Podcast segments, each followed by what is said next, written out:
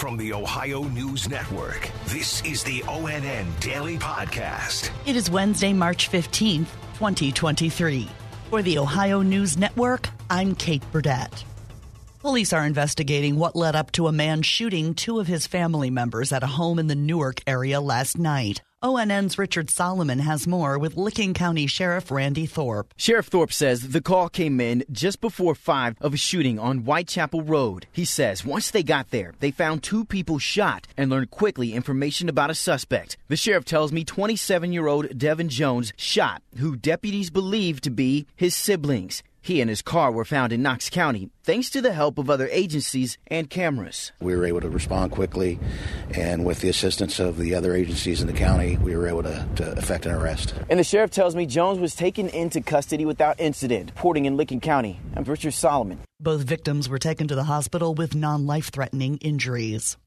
A Cleveland police detective was shot on duty yesterday on the city's east side. More from ONN's Lydia Esparra. Two Cleveland police detectives stopped what they believe was a stolen Kia. Four men jumped out of the car. Someone from that Kia fired four shots, hitting one of the detectives in the arm and in the thigh. As officers rushed to the scene, they hit this car with the woman who was on her way to work. The two officers that were in the car accident were also transported to Metro and are said to be in good condition. The officer that was shot by the suspects, he's said to be with the police department for four years. Another Another cruiser got on the scene to assist and help. They applied a tourniquet to his wounds, likely saving his life. Lydia Esparra in Cleveland.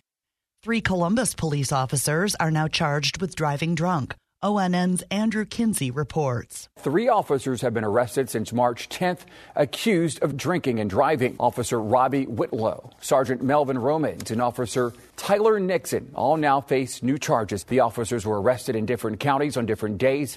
The police department says they are not actively working in the community at this time. I'm Andrew Kinsey.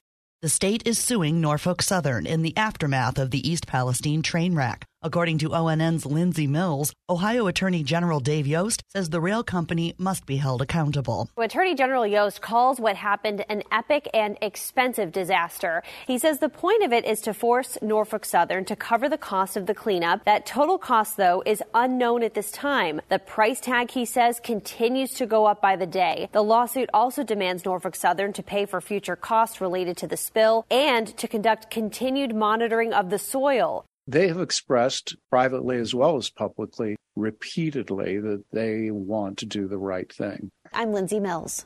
In Northwest Ohio, the Ohio State Highway Patrol caught an alleged smuggler and 11 undocumented immigrants in Port Clinton. ONN's Jeff Smith in Toledo has the story. A trooper initially pulled over a van for a cracked windshield and for a speeding violation on the turnpike. Agents soon discovered 11 people were in the seven person van and none of them had any documents that allowed them to be in the U.S. Agents say the passengers or their family had paid for them to be driven from New Mexico to various states along the East Coast. According to the U.S. Border Patrol, the driver had been removed from the U.S. more than 40 times since 2006. I'm Jeff Smith. Yesterday, President Biden issued an executive order aimed at reducing gun violence. ONN's Tiffany Tarpley has more on how criminals in Ohio are getting their hands on illegal guns. According to Ohio ATF, between 2017 and 2021, nearly 79,000 firearms were recovered from crimes across the state, while nearly 1,100 of them had been stolen from a homeowner or gun store. Agents say the vast majority were legally purchased and then given to a criminal. In the newsroom, Tiffany Tarpley. Due to soaring theft rates of certain models of Kia and Hyundai vehicles that lack industry standard anti theft technology, the police department in South Euclid, east of Cleveland, announced it's offering free steering wheel locks to owners of qualifying models. The number of insured Kias and Hyundais stolen in Cuyahoga County has increased by more than 230%. And last week, Cleveland Mayor Justin Bibb announced he has filed a lawsuit against the automakers. A Northeast Ohio restaurant owner is standing up to criticism and threats he's receiving for plans to host a drag brunch fundraiser. This after protests resulted in arrests at a drag storytime event in Medina County last weekend. ONN's Marissa Saenz in Cleveland reports. Paul Mendolero will drag folks in for a show at his Element 41 restaurant in Chardon Square. In partnership with the Community Church of Chesterland, a drag brunch followed by a story reading is on the books for April 1st. Mendolero says it didn't take long for the critics to start dialing the phone. We're having people saying that they're coming to protest 100 people strong with concealed carry permits and they want to save the children. This won't be the first protest of its kind. Over the weekend in Wadsworth, two people were arrested for disorderly conduct after a drag storytime reading in Memorial Park. I'm Marissa Saenz. And some people face a bit of a dilemma this St. Patrick's Day, as many Catholics abstain from eating meat on Fridays during Lent. This week, that includes the popular Irish meal of corned beef and cabbage.